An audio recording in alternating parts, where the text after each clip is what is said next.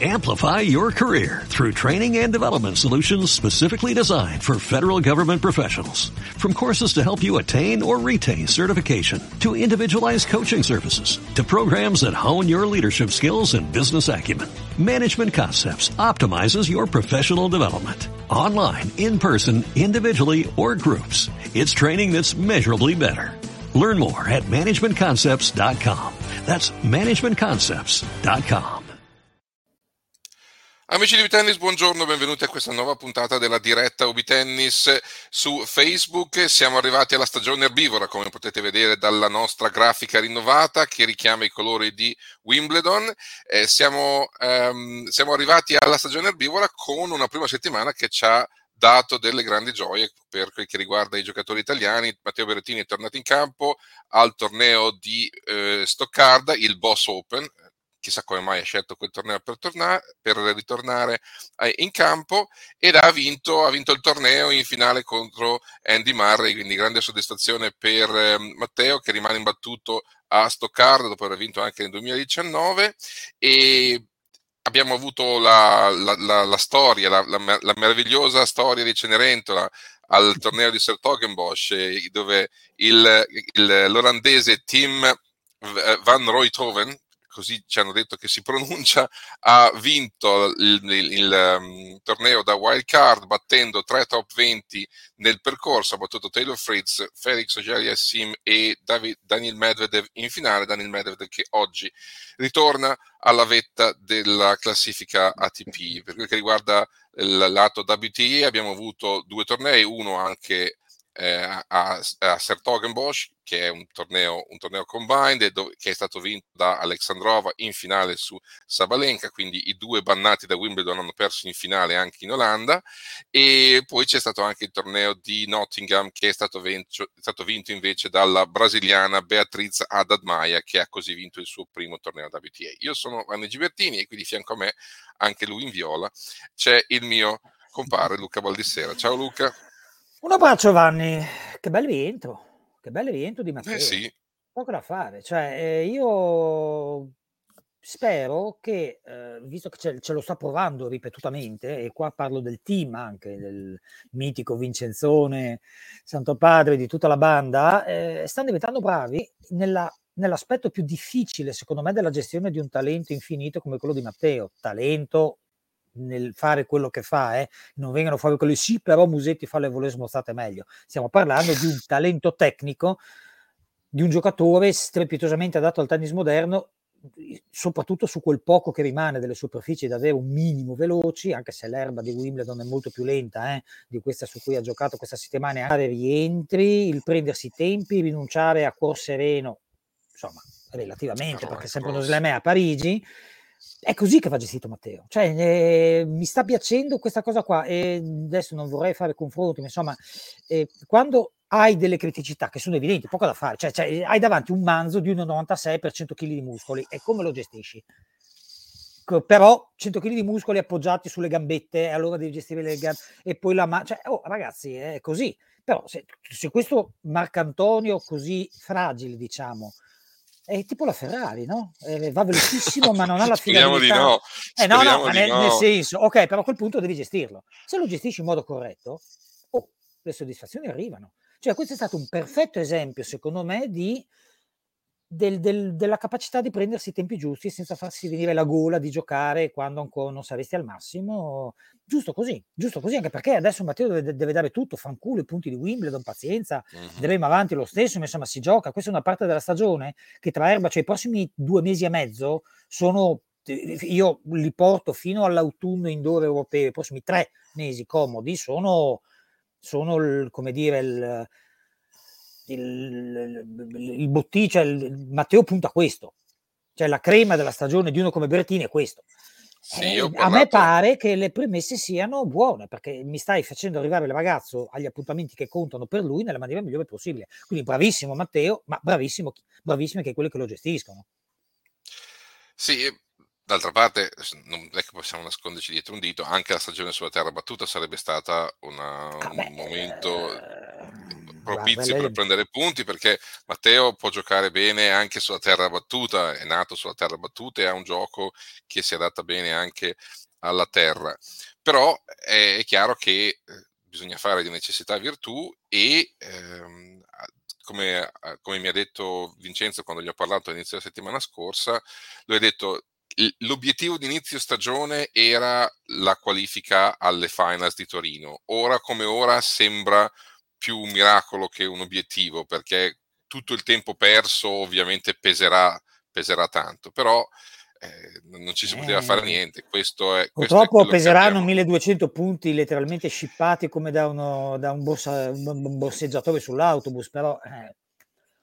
No, ma eh, concordo, però... Vanni, cioè a me, a me, tu lo sai come la penso, io sono 5, cioè per me il fatto che Berrettini abbia potuto giocare in Madrid tipo una volta in condizioni decenti in 4-5 anni è un peccato incredibile, è l'unica volta andato in finale perdendo da uno splendido Zverev, cioè ragazzi, cioè, la volta in cui diciamo gli dei del tennis decidono di far girare la marea della, della condizione fisica di Berrettini nel modo giusto e lui mi gioca 3-4 Madrid di fila in 3-4 stagioni buone di fila, un paio li vince, ma, ma cioè, dai, è il più adatto. Ecco, quello è un grande peccato, eh? perché quando parlano sì, però sai, è un... Eh, ragazzi, Madrid è il mille di Berrettini, però l'ha giocato una volta in quattro anni, cazzo, cioè, da quando è diventato, fra virgolette, forte tra la fine del 2018 e quella splendida cavalcata 2019 che l'ha portato alle prime final, so, eh, cioè, vabbè, dai. Comunque, bravissimo Matteo, eh, mitico team, dai, dai, sono belle quelle storie, dai, cioè, no, cioè, lascia stare, c'è tanti tu, sì, boh, ma cioè, forte, non è un fenomeno, però dicevamo un attimo prima di andare in diretta, tanto per darvi un'idea di suo giocatore, un bel picchiatore con lo rovescia una mano, serve molto bene, mano, tutto bene, insomma, non è, è, un po' leggero, chiaramente in questi casi l'erba aiuta molto, specialmente l'erba un po' più erba, tipo quella degli olandesi, e non voglio fare battutacce al riguardo. Insomma, gli, gli olandesi di erba se ne intendono e, e pare anche con, con, i campi da tennis. Insomma, l'amico, insomma, l'amico team è uno che, boh, se continua così, perché non, non immaginarlo? Beh, sicuramente top 100, dai. Cioè, non è uno che Beh, gioca ormai... peggio di, di, che ne so, di Stakowski o di Dan Evans, quella gente lì, brillanti, con la rovescia una mano, che spingono bene, però chiaro che quando poi, a meno che non siano in condizioni tecnico-tattiche di superficie molto favorevoli, quando trovano il Mamma Santissima di turno perdono tipo sempre. Però, eh, al di fuori dei Mamma Santissima se la giocano un po' con tutti. Insomma, bravo, beh, beh, bello vedere nomi nuovi, no? Però eh, ricordiamo che si tratta di una storia così abbastanza diversa rispetto all'ultima storia di Cenerentola. Cioè, io ho pensato a possibili paragoni con Karatsev, che anche lui era uno che per anni ha navigato nei, nei tornei Challenger e poi di colpo è uscito e, e ha fatto semifinale all'Australian Open. Ora, lui qui è veramente uscito dal nulla perché la settimana scorsa ha perso al primo turno del Challenger di Surbiton contro il finlandese Otto Virtanen, che io mm. non ho il piacere di conoscere anche perché è, andiamo a vedere, numero 283 della classifica mondiale.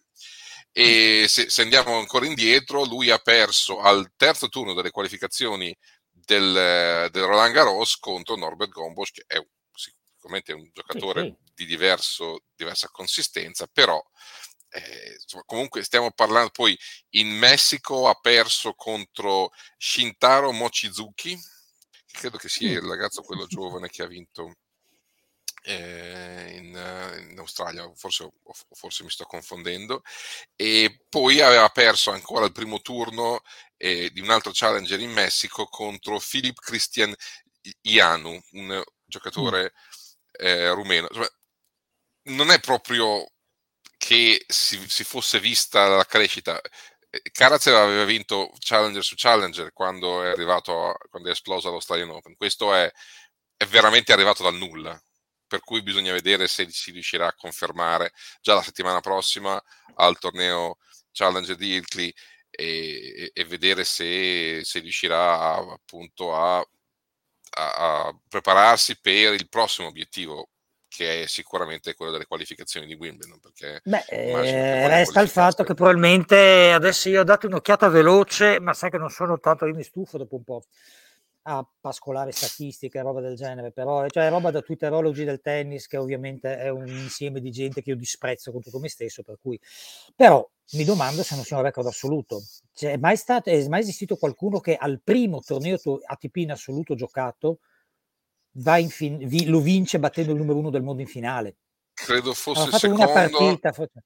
Sì, no, aveva no, fatto vabbè. una partita a livello ATP prima, ma insomma sì, allora, l'anno scorso abbiamo avuto la, abbiamo avuto la, la, la vicenda di Juan Manuel Serundolo che vinse il torneo di Cordoba da numero 335 quindi era decisamente più giù in classifica, però, eh, però non, non ha certo battuto il numero uno in finale. non cioè, ha battuto, beh, me... tecnicamente era il numero due, però Vabbè, siamo lì. Okay.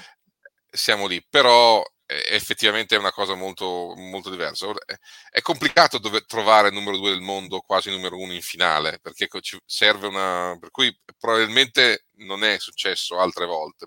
Vedremo se sì, qualcuno sì. riuscirà a trovare qualche, qualche esempio, non mi ci metterò certo io eh, lascio il piacere a qualcuno. Vabbè, dai, vediamo, vediamo prima se di, sono no, vabbè, prima, i nostri ascoltatori o già no, abbiamo qualche altra cosa da... No, beh, quella, eh, bisogna ricordare quello che è successo durante la settimana. L'ATP ha annunciato ah, l- l'implementazione del primo step de- della, eh, del nuovo piano strategico, quello disegnato e voluto eh, assolut- assolutissimamente dal, dal CEO Andrea Gaudenzi questo piano strategico come conseguenza concreta porta all'allungamento a due settimane di Madrid, di Roma, a partire già dal 2023, oltre a quelle di Shanghai, ammesso e non concesso che si potrà tornare a giocare in Cina, e eh, a partire dal 2025 l'allungamento a 12 giorni anche di, eh, dell'Open del Canada e di Cincinnati, che però verranno incastrati in quella che io ho chiamato la, la formazione Yin Yang ovvero saranno due tornei da 12 giorni in tre settimane con l'Open del Canada che probabilmente avrà la finale di mercoledì. Ora, probabilmente è una, probabilmente è una soluzione tutto sommato abbastanza indolore perché tanto all'Open del Canada la gente ci va comunque.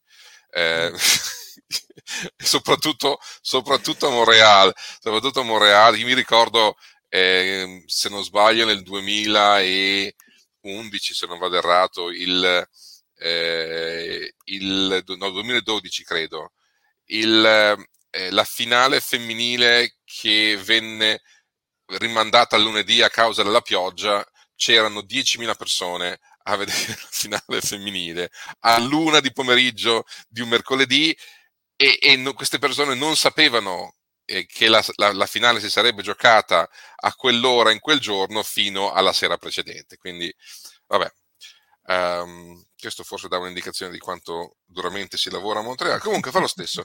Andiamo avanti. E, co- e comunque, eh, Gaude, comunque Andreone ha, non, ha, non, ha, gridato allo scandalo quando gli hanno ricordato per l'ennesima volta perché non fare un mille su erba. Dice che è in programma. Sì, sì, lui ha detto, detto eh. che è in programma. Io eh, continuo, continuo, a dire che non, non vedo come, perché, perché eh, ammazzerebbe eh, tutti gli altri frega, tornei. L'importante è che lo veda lui. cioè, oh, io aspetto di vedere cosa succede. Vabbè, una volta che, scusa, una volta che uno dice è in programma, non è che se lo sono inventati così. Avranno in mente qualche, qualche aggiustamento di, di, di, di, calendario, ma se pensano di farcela, perché no? D'altronde se non si prova, invece, se poi succede quello che, come dire, coloro che temono le rivoluzioni, cioè, eh, se poi succede appunto che arriva un mille su erba e tutti gli altri tornei su erba, a parte Wimbledon, spariscono, magari si può riconsiderare la cosa, non lo so. Ma se ci pensi, però, questo discorso di, di questa, questo ingrassare i mille in modo, ma, ma non in, cioè, l'importante è che venga fatto non poi con il rischio di fagocitare il resto, ma con l'idea di redistribuire, cioè di, di farli diventare un traino. A quel punto anche il discorso erba può starci se tu mi piace, ma lo organizzi in modo da avere degli eventi che portano a quel torneo, almeno un paio, allora funziona. Se invece mi piazzi semplicemente il monolito lì, mi piazzi, ok, Queen's Club vale mille punti a ah, dieci giorni da Wimbledon, è chiaro che il resto, cioè a quel punto se io fossi Eddie Weber venderei Halli immediatamente. Cioè, no, nel senso, capisci? Diventa, diventa letteralmente un investimento vuoto. Comunque, dai, allora, andiamo a vedere cosa dicono i nostri amici. Guido Boni ci saluta e ci augura buona estate, che comincerà tra. Ma grazie, giorni, Guido, altrettanto, assolutamente. Pivella Alessio, Forza Matteo Nerraria, che profumo di impresa leggendaria, e una toccatina ci sta. Eh, Guido Boni, che meraviglia la storia del vecchio leone scozzese. Spero con tutto il cuore che Andy possa disputare un Wimbledon superlativo. Andy Murray è arrivato in finale al torneo di Stoccarda e insomma, ha fatto vedere che sicuramente ci sa mettere le mani su Erba, quindi è uno che probabilmente sarà pericoloso al primo turno nei tornei erbivori e così come sarà pericoloso Kirio sempre che non perda la Trebisonda come invece gli è successo, eh, gli è successo durante la semifinale. Poi lui ha scritto sui suoi social media che il problema era stato causato da un, uno spettatore che gli aveva urlato gli avrebbe urlato delle frasi razziste. Ora è chiaro che si tratta di episodi che vanno censurati, però no, non puoi perdere completamente la Trebisonda perché uno ti dice una parola da, dagli spalti. Cioè, se gioca a calcio, cosa fai? Vabbè, andiamo avanti. Guido ah sì, Boni, scusa, meraviglia... mi ero dimenticato che, eh, scusa solo un secondo per precisare, perché ho fatto la battuta prima, ma il povero Jerry, Jerry Weber ci ha, ci ha lasciati nel 2020. Comunque, vabbè. E eh no, vabbè, insomma, però era lo storico sponsor con la sua marca di abbigliamento del torneo di Halle e Vanni, a me basta che tengano la racchetta in mano. Io farei personalmente, poi magari sentiamo cosa ne pensano quelli che ci ascoltano e ci vedono, una regola.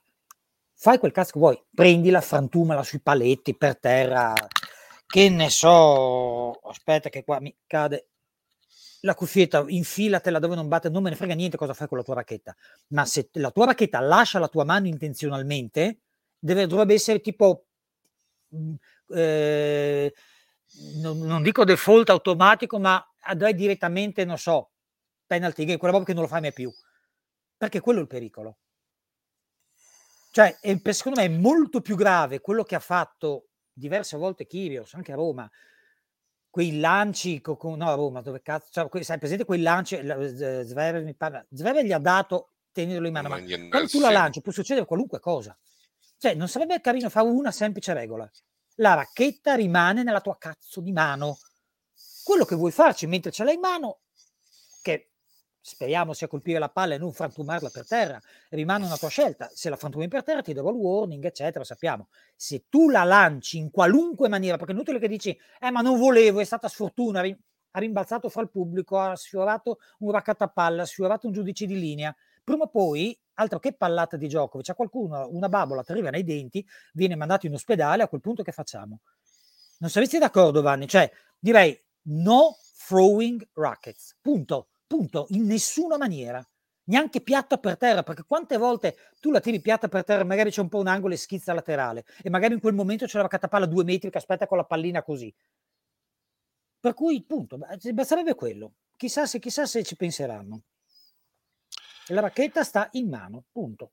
Mica difficile. Eh. Riccardo, eh? Mono, Riccardo Monaco dice grande Matteo, bella storia de, di sport quello dell'olandese, mi ha fatto specie vedere Nadal in stampelle dopo la vittoria di Roland Garros, non si, rischia di far passare un messaggio sbagliato, eh. se ne è parlato eh. tanto durante la settimana, si è parlato del fatto che eh, quello che ha fatto Nadal, nonostante sia comunque un'impresa a livello fisico e se non a livello sportivo, eh, potrebbe far passare un messaggio che va bene qualunque cosa pur di vincere una, una gara sportiva, va bene iniettarsi qualunque sostanza lecita per vincere qualunque gara sportiva. Eh, si tratta di una pratica che dal punto di vista legale è perfettamente lecita, non, non ci sono dubbi da questo punto di vista, eh, almeno fino a che, questa è una cosa che io ho spiegato in un, in un post Facebook da qualche parte, eh, io mi ricordo, per esempio, che durante la conferenza stampa di fine torneo è stato chiesto a Nadal specificamente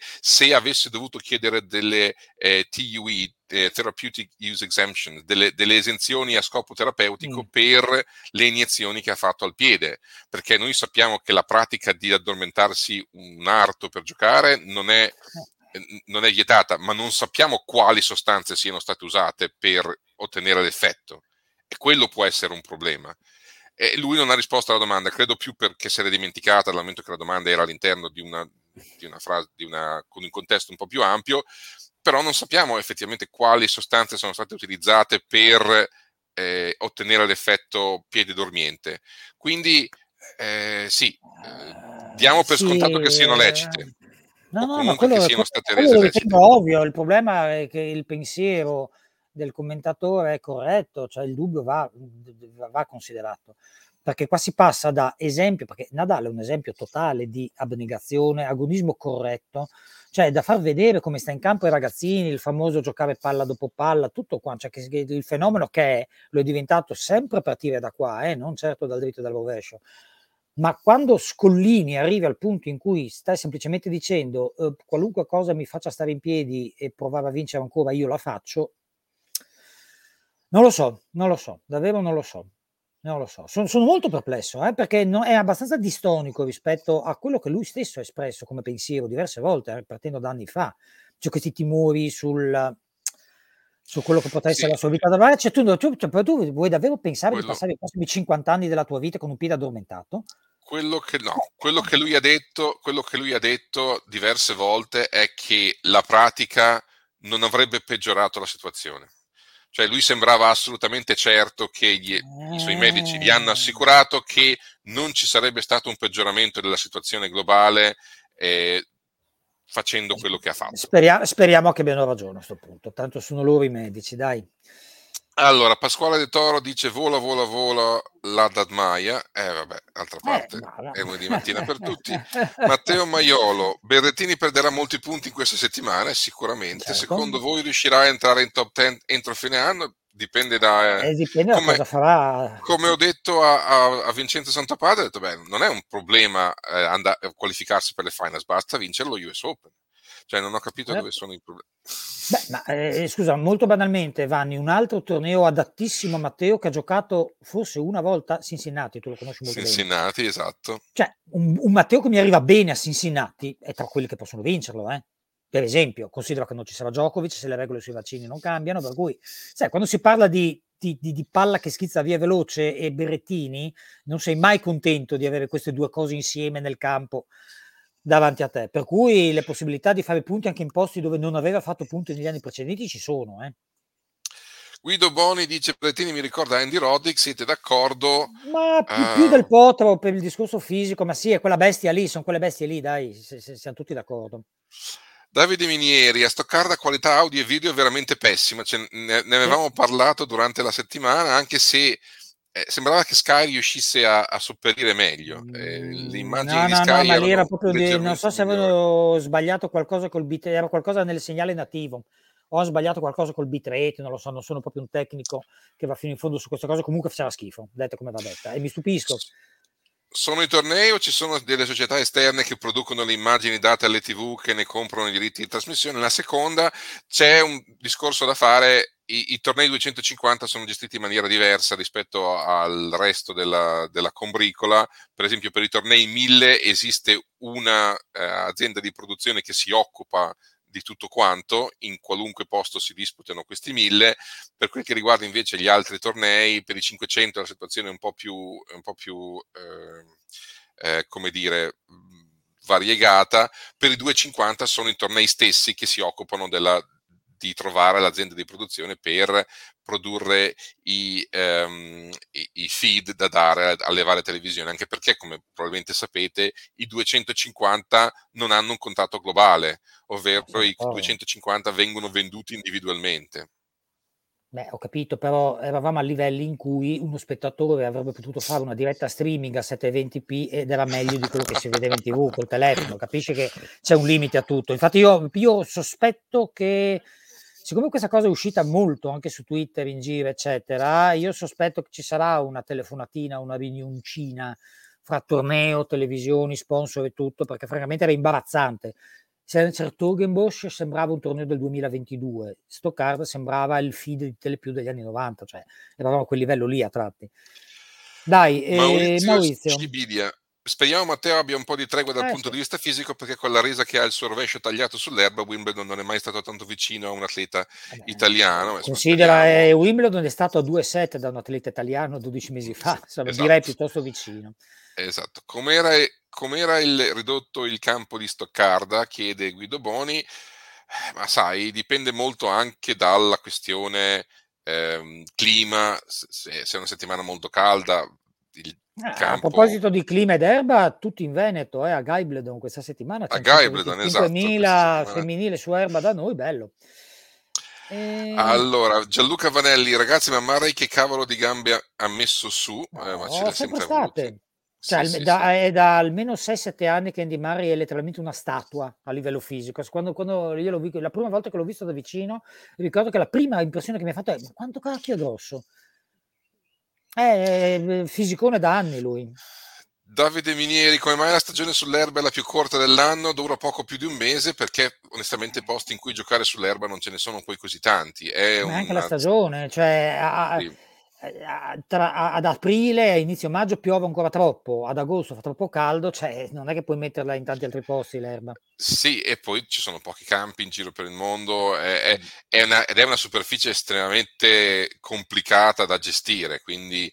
Eh, sì, superficie che voi sapete, io eh, eliminerei con una bella colata di cemento, ma insomma andiamo avanti. Maurizio Canepa, ben rientro no, di Matteo. Per l'amor di Dio che almeno qualcuno che fa vedere un po' di tagli sotto la palla ancora c'è, dai. Bel rientro di Matteo è ancora prima che per il gioco del fisico per l'aspetto mentale. Tre vittorie sempre in 3-7 vuol dire anche tanta voglia e forza mentale. Su questo non abbiamo mai avuto dubbi che Matteo avesse no, no, no, una grande testa. Ora potrebbe Guarda, rischiare. Mi piacerebbe. Evans sì, Evans, primo turno al Queens, vediamo. Vanni, qualche, sempre là con le statistiche che dopo un po' mi stufano, però mhmm, io cioè così la butto alla cieca perché non ho idea, ma a occhio Berrettini dovrebbe essere molto molto in alto nelle statistiche di eh, gestione positiva delle palle break, cioè fra quelli è fra coloro che ne annulla di più, secondo me. Ma allora siamo, siamo a 8, siamo a 8 su 10 nella vittoria nei tie break questa stagione. Eh, che insomma, non è insomma, eh, chiamiamolo come volete, tie break, palle break, pressure points, chiamatelo come cacchio volete. Berettini è uno che ti fa il rovescio mm, a metà rete, tutti eh, poi però sul 30-40 la sabongia urticante esterna a 2,20, come dicevano una volta quelli di Medire Gol, è praticamente garantita. Ed è una cosa che Vanni ritorna indietro con la mente. Quando mai abbiamo avuto noi uno così? Ti ricordi gli anni in cui il compianto Gianni Clerici, che salutiamo anche questa settimana, continueremo a salutare per sempre, credo, raccontava, è eh, bello giocare così, quando il primo Becker della seconda metà degli anni 80, insomma dopo che inizia Wimbledon la prima volta, erano epoche in cui in servizio a 200, 200 qualcosa, tutti facevano oh, con le prime rilevazioni, con i primi radar, ma insomma, eh, eh, tutti dicevano, eh beh, è facile giocare così. Bim, boom, bim, boom, bim, è come avere sempre l'asso di briscola in tasca quando serve, però bisogna poi metterlo dentro cosa che Matteo fa con una percentuale secondo me straordinaria. Bravissimo. Pier Francesco De Paulis chiede qual è il, chi è il favorito tra Carregno Busta e Rune oggi ad Halle. Questi sono chiaramente scommettitori che chiedono. ma, secondo me, Francesco... Eh, ma secondo me Rune deve ancora capire che l'erba è verde. Cioè, io sì. credo che sia anche una questione proprio di, di chilometri sull'erba. Quindi eh, io darei favorito a Carregno Busta, per cui è sicuro che, che vincerà Rune. E vincerà Rune. Um, Davide Minieri, come mai non c'è un mille su erba? Ne abbiamo parlato prima. Alle o il Queens potrebbero eventualmente essere il candidati, secondo, il ma, il problema, ma, il problema, è che se, se uno diventa mille, l'altro sparisce. Cioè, il problema grosso è quello perché eh, non, può, non, può, esistere un 1000 nella stessa settimana di un 500, se cambi la settimana devi andare o troppo vicino a Roland Garros o troppo vicino a Wim, è veramente un problema. È veramente un problema. No, non è un tuo problema, Vanni. L'ha detto non è sicuramente un la, la patata bollente l'ha presa lui e vediamo come la gestisce. Eh. Davide Minieri chiede perché ci sono soltanto 9 Master 1000, perché non 10 o 8. In realtà sono 8 tornei obbligatori più uno 1000 non obbligatorio, perché eh, così è stato stabilito in un eh, in, un, in, un, accordo extragiudiziale che, generato da una causa, eh, per, perché sì, sostanzialmente è per un motivo di, di contratti, cioè è, una, è una, un compromesso che è, stato, che è stato raggiunto tra l'ATP e i vari tornei. Il nuovo piano strategico di Gaudenzi ha imposto un limite a 10, massimo ci sarà un 1000 in più, rispetto a quelli attuali, poi si possono vendere i diritti chiaramente, però saranno massimo 10, è una questione di accordi. Non, niente di più, niente di meno. Adoro l'erba, dice Lorenzo Piacentini, noi non siamo qui per giudicare, eh, ma Vanni, Se, notato guarda, le se è possibili... buona ti fai delle gran risate pure guardando le previsioni del tempo, quindi vai Lorenzo. Eh, notato, hai notato le possibili cose aggiunte nel suo rientro, quelle di cui ti avevano parlato? No, perché non l'ho guardato abbastanza. Io purtroppo non ho, non ho avuto la possibilità di guardare la partita. Ieri ho dovuto seguire Medvedev durante la partita di Berrettini, Mm. mentre giocava Berrettini io facevo altro, per cui eh, forse non, non è chiarissimo. Noi non è che abbiamo, ci mettiamo a sedere con i popcorn a guardare le partite, abbiamo anche altro da fare. Cioè, se il sito- Maurizio, se Maurizio parla di Berrettini, eh, eh, eh, eh, qualche cosetta nelle- nella gestione della direzione dei servizi. Io, come sai, conosco Matteo Mm. pure troppo bene e gliene ho parlato tanto di queste cose anche con lui, anche con Vincenzo. Mi piace il modo in cui, per esempio, eh, ha voluto, allora, in generale, inciso tecnico brevissimo, specialmente sui campi medio veloci, eh, tu vuoi avere spazio. Tu vuoi avere spazio, specialmente quando affronti gente che risponde bene. Quindi, in generale, chi ha un buon servizio tende a cercare di andare esterno per poi mettere. ti- Ricordiamo anche che sull'erba fare i recuperi, cambi di direzione d'inferno. Cioè, sulla terra vedi 10 metri a destra, scivolata recupero 10 metri a sinistra, scivolata passante. Sull'erba una ed è finita lì lo scambio. Bene. Ma quando invece di un buon servizio hai un ottimo servizio, puoi permetterti di fare un po' il bullo, di scafonare, come direbbe Matteo, quei servizi centrali. Ricordiamo che servizi in mezzo alla T, che sia da destra o che sia da sinistra, per un destro è più pericoloso da destra perché la palla tende a rientrare verso chi ribatte, sono molto pericolosi perché o fai ace o rischi la risposta di incontro nei denti tipo calcetto. Il servizio esterno è più safe, diciamo, ecco, perché o fai punto o mal che vada l'altro lo sbatti nelle fioriere, certo, apri l'angolo, ma sai, il vincente da laggiù non è che te lo consegnano in tanti con percentuali accettabili. E questa cosa Matteo l'ha capita benissimo. Lui può permettersi di scafonare al centro tirando bastonate a 2,15, 2,20 in, se- in sequenza e a quel punto, sai, quando superi certe velocità diventa un discorso di tempi di reazione. Cioè se io servo a 195-200 nella T centrale da destra mare e mi scappa il servizio interno di una spanna, basta quella, mare mi tira un rovescio a due mani d'incontro che neanche vedo la palla. Se invece gliela tiro a 2,20, Mare non fai letteralmente in tempo a organizzare il colpo.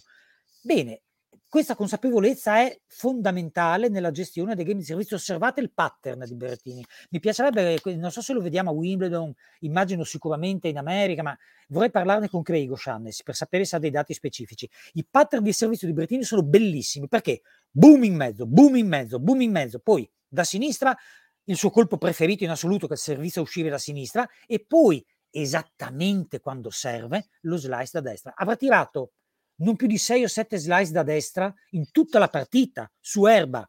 Ovviamente ha fatto tutti i punti. È bellissimo, cioè serve da studiare questa cosa qua. Però ovviamente sono cose che puoi permetterti se sei Brettini, Kyrgios, cioè devi avere quel livello lì per permetterti di servire così tante volte forte piatto al centro.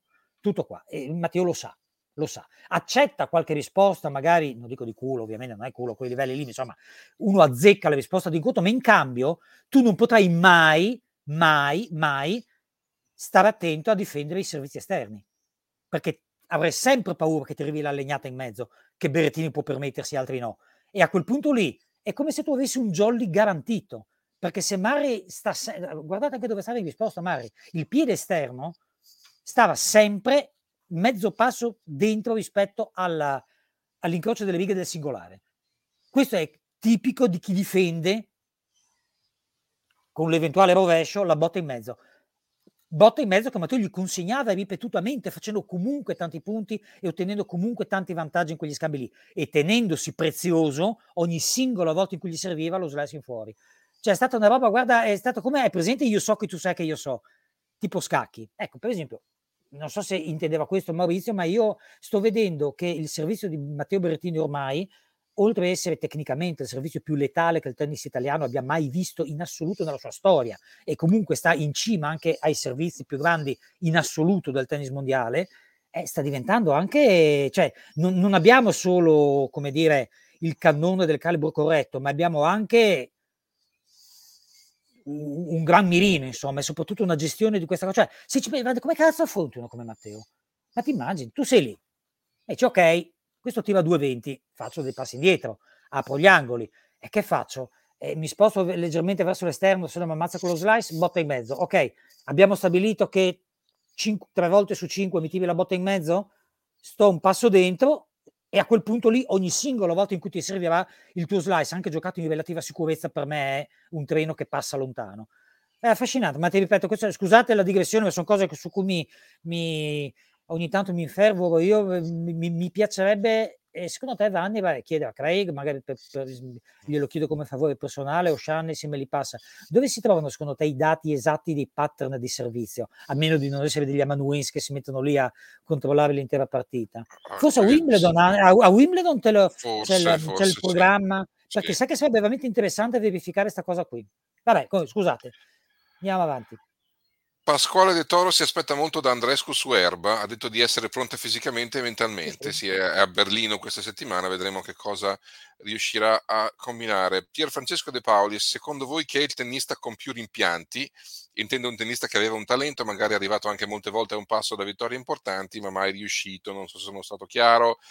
Eh, non, so se, non so di che epoca parliamo, a me viene in mente Le Conte, se proprio vogliamo sì, un tenista di questo tipo, finale a Roland Garros, semifinale a Wimbledon, eh, nel tennis moderno probabilmente Kyrgios, eh, però eh, sì. insomma, io credo che non c'è, mai, non c'è mai arrivato nemmeno vicino a, ad avere... Me uno forte, forte, forte come Nalbandian ha perso l'occasione di infilare magari qualche vittoria, parlo di una vittoria slam per esempio, nell'interregno Sampras Agassi Federer. Ha fatto una finale. Ha, avuto, fatto una finale. Eh, ha fatto una finale nel 2002, però è stato solo quel, cioè nel, nel senso uno così forte, eh, in quei 3-4 anni, una zampata più significativa di una, fra virgolette, semplice vittoria alle finals, secondo me avrebbe dovuto piazzarla. Che dici Vanni?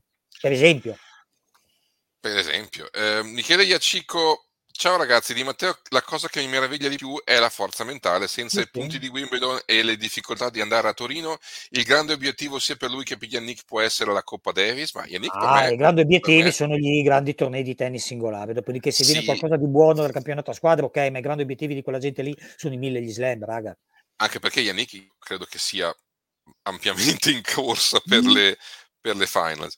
Um, Davide Minieri, perché nelle 52 settimane si contano i migliori 19 risultati e non tutti i tornei che uno ha giocato durante l'anno per evitare di dare un vantaggio a chi gioca di più? Esatto, se no Rune sarebbe il numero uno del mondo già da due anni.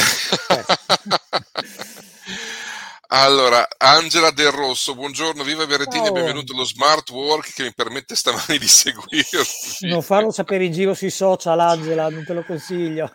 Torna anche la Bouchard a Wimbledon, Pasquale De Toro, sì, sembra che sia entrata come alternate nelle qualificazioni, quindi giocherà le qualificazioni con il ranking protetto che aveva prima dell'infortunio alla spalla. Eh, Fabrizio Pandio, bel movimento di ragazzi italiani del 2001-2003, Cavalli, Cobolli, Nardi, Arnaldi, Gigante, eh, Darderi, Passaro e, e, altri. Gli accenti non so dove siano, cioè non so dove vadano, se, se Darderi o Darderi o Passaro, Passaro, fate voi. Eh, no. Qualcuno me lo spiegherà un giorno e io sarò felice di impararlo.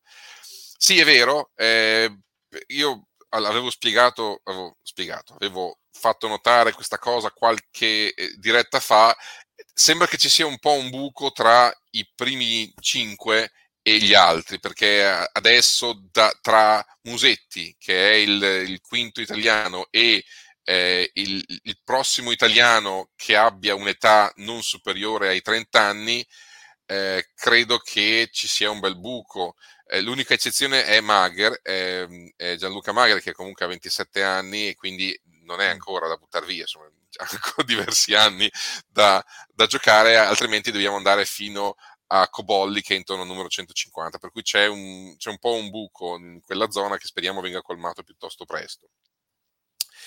Stefano Acerbis entra al volo e ci ascolterà più tardi. Grande Matteo, vogliamo che, succede nei pro- vediamo che succede nei prossimi due tornei. Massimo Spedicato, Grande Matteo, Francesco De Paoli, Svanni, Virtanen è un 2001, serve benissimo, consiglio di monitorarlo. Ok. Monitoriamo. Lo, lo, lo monitoreremo, come dice allora, mi sono un attimo perso, adesso arrivo. Eh, Guido, eh, Guido parla dei ciclisti. Cosa pensate delle fasi pronunciate da diversi ciclisti secondo cui il trattamento a doping a cui si è sottoposto Nadal sarebbe equiparabile al doping se lo avessero Intanto fatto loro? Sul doping i ciclisti dovrebbero cominciare a stare un po' zitti tutti, esatto. prima cosa. Seconda cosa, eliminiamo ogni discorso riguardo al doping su questo, ma che diciamo il rischio che eticamente sia borderline sì. Eh, siamo borderline accanimento terapeutico accanimento agonistico come vogliamo chiamarlo non lo so però sono scelte di raffa. Eh, ecco una cosa però va detta eh, se poi a 40 anni quando verrà invitato al Roland Garros a premiare il vincitore di quella volta che sarà lui penso vabbè se lo vado e se fa un'intervista e dice e prova solo a lamentarsi che zoppica in spiaggia e non può giocare a calcio con gli amici io lo mando a fanculo.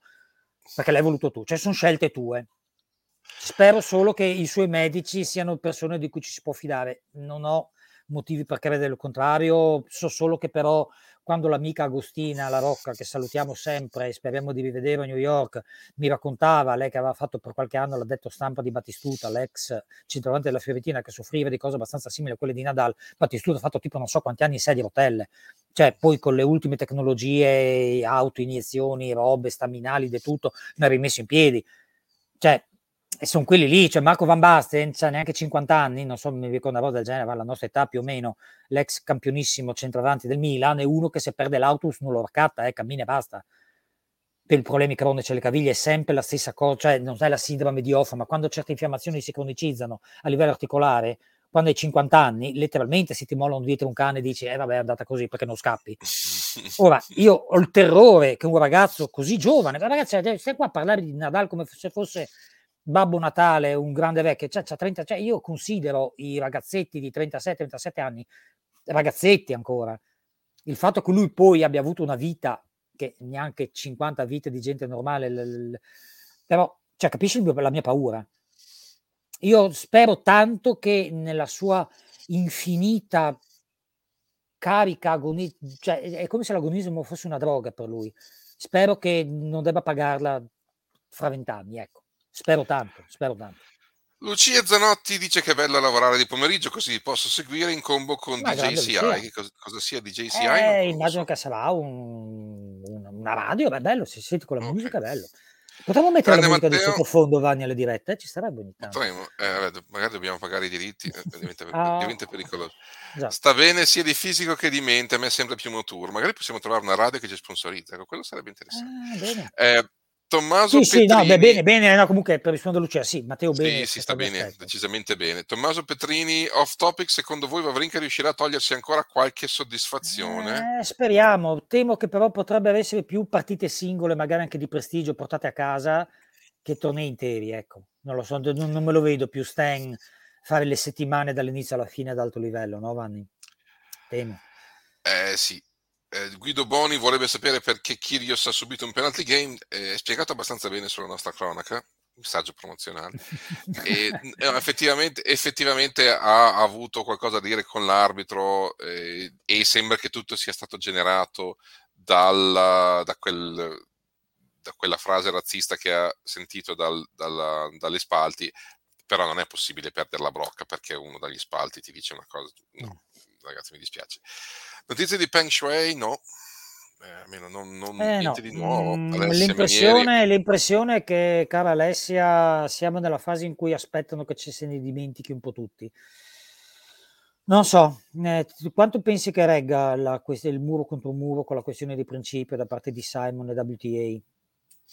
Ma non lo so, sai, se no, il... se, se continua così la WTA non torna mai più in Cina, io non penso che sia sostenibile. Per cui dovranno trovare un modo di, no?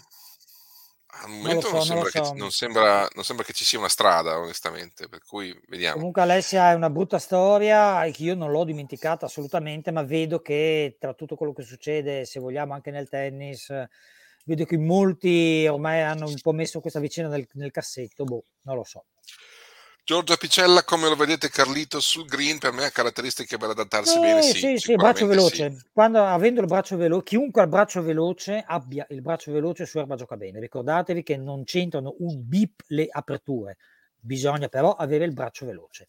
anche perché poi l'erba eh, ti, ti aiuta a compensare molti difetti, perché ti puoi appoggiare molto di più alla palla. Sandro Pompella vede Berrettini tra uno dei favoriti certo. a Wimbledon, se ritorna ai livelli dell'anno scorso, sicuramente no, ragazzi, sì. i favoriti per Wimbledon sono Nadal, Djokovic, ovviamente se giocano e stanno bene, Nadal, Djokovic, Berrettini alla Sim, stop, i risultati dicono quello. Si può sperare in qualche numero di, uh, di non so, di gente come Shapovalov, oppure un grande bombardiere che azzecca la settimana epica all'Anderson, cioè non so, un Isner che però un po' vecchietto, penso più a Opelka, quella gente lì No, Vanni, ma cioè, altri chi, chi vedi dici questi vanno in fondo? Eh, sono quelli. Lorenzo Benestare, davvero interessante il giocatore olandese che ha vinto il torneo di Ola- in Olanda, rovescia una mano stupendo che mi ricorda quello di Vavrinka, eh, secondo, vabbè, insomma, so, qualche chilometro l'ora in meno. tipo 30.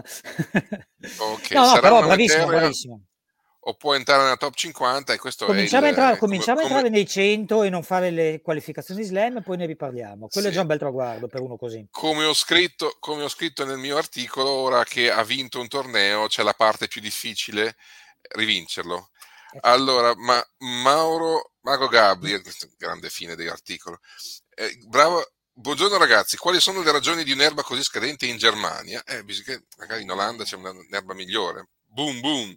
Boom, Oltre boom. a Stoccarda, anche Halle non sta messa bene di solito. Il campo diventa così brullo che anche in tv diventa difficile vedere la pallina. Io credo che il sia... clima della Germania non va bene, o forse sono stati troppo è una questione chiusi, climatica. Boh. Mi ricordo che a Halle dicevano che il problema è che lo stadio era molto verticale, un po' chiuso, faceva un microclima che non era il top. Stoccarda mi pare più aperto. Mi stupisco in effetti. Eh? Cioè, voglio dire, adesso io non, non, qualcuno vada su Google Maps e mi dica la distanza fra San Hertogenbuch e Stoccarda, ma non penso che siano 2000 km, per cui vai dal giardiniere olandese, gli dai 3.000 euro e ti fai fare il campo. Sì, però il, però il giardiniere olandese non può far piovere, cioè il problema è anche eh, quello. Capito, cioè... Vabbè, capito, ma tu con la pompa, sì, dai, devi fare un torneo di una settimana all'anno, organizzalo in modo da avere un'erba un po' migliore, sono d'accordo. Allora, Tommaso Petrini, come vedete la stagione di Musetti?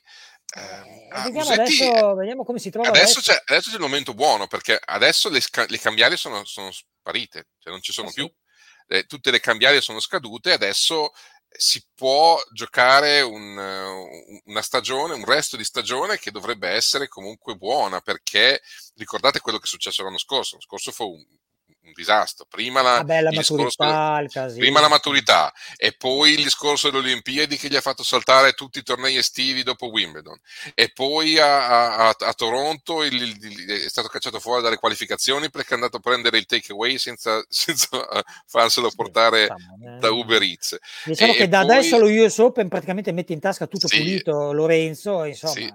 E poi è stato mollato dalla... Insomma, ragazzi, è stato decisamente un'estate non proprio non proprio semplicissima.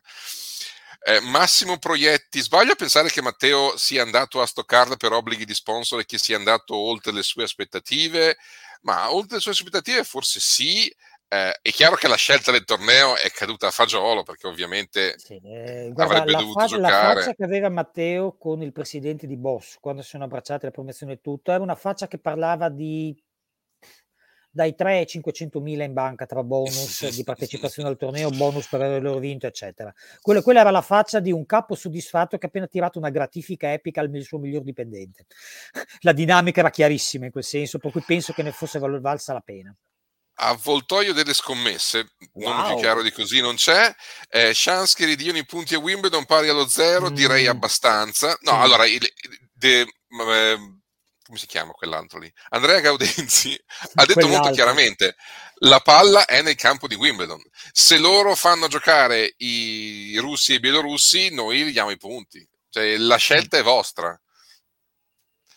Eh, come dicono, come dicono in, in, in, in, Quebec, demerdez-vous. Eh, questa è la, l'espressione. Claudio Scotto di Carlo, secondo voi Berrettini riuscirà a tornare al 100% a Wimbledon? Ma a me sembra già abbastanza vicino a una, a una forma più che accettabile. Sì, sì. Se sì, per la vittoria parte solo dietro Djokovic anche qualcun altro. Mettici, mettici Nadal sì. vicino, eh, parte dietro Djokovic e Nadal, però Djokovic arriva a Wimbledon, insomma non mi pare che abbia fatto faville, per motivi anche che non erano causa sua, povero Novak, o meglio, in origine, origine erano proprio causa sua, insomma lasciamo stare. e Rafa, Rafa siamo lì a capire se, se, se, se sta in piedi o no, ma se si presentano in condizioni accettabili a Wimbledon, Novak Djokovic e Rafael Nadal, per, perché sono Novak Djokovic e Rafael Nadal, devi metterli davanti a tutti gli altri, però secondo me Matteo è il terzo. Cioè Matteo in questo momento è podio secco.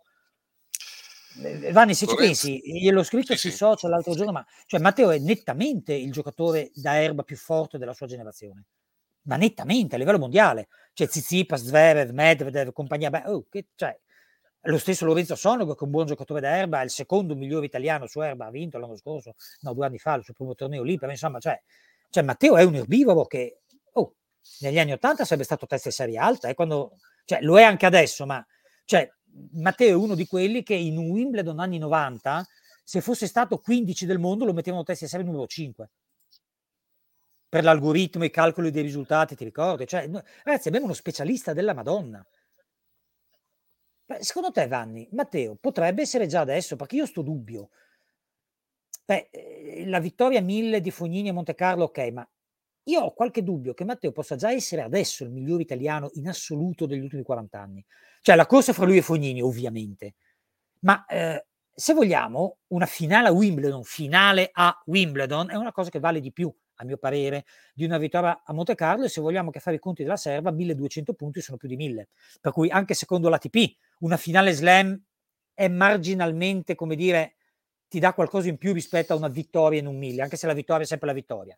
Poi Fognini ha vinto, che io adoro, eh Fabio, tecnicamente, quando fa il mono un po' meno, ma tecnicamente non si può dire niente, è uno spettacolo, ma cioè, ragazzi, però eh, Fognini ha vinto nove tornei, tutti e nove sulla terra battuta.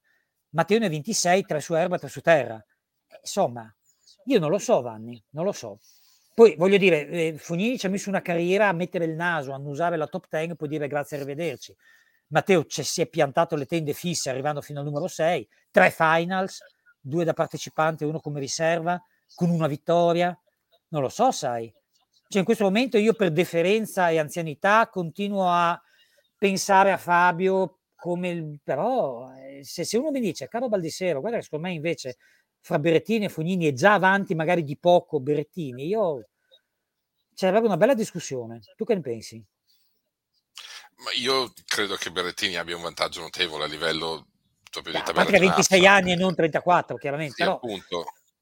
Per, per, come stanno adesso le cose, siamo già davanti al migliore italiano dei tempi di Panata, Bertolucci, eccetera? Eh, secondo, secondo, me sì, secondo me sì, perché insomma cioè l'insieme di quello che ha fatto semifinali slam, sì. altra cosa che Fabio non ha mai fatto, quarti ovunque. Tutti, qua, tutti quarti. Tutti cioè, quarti, semifinale, Berretti, ragazzi, eh. finale.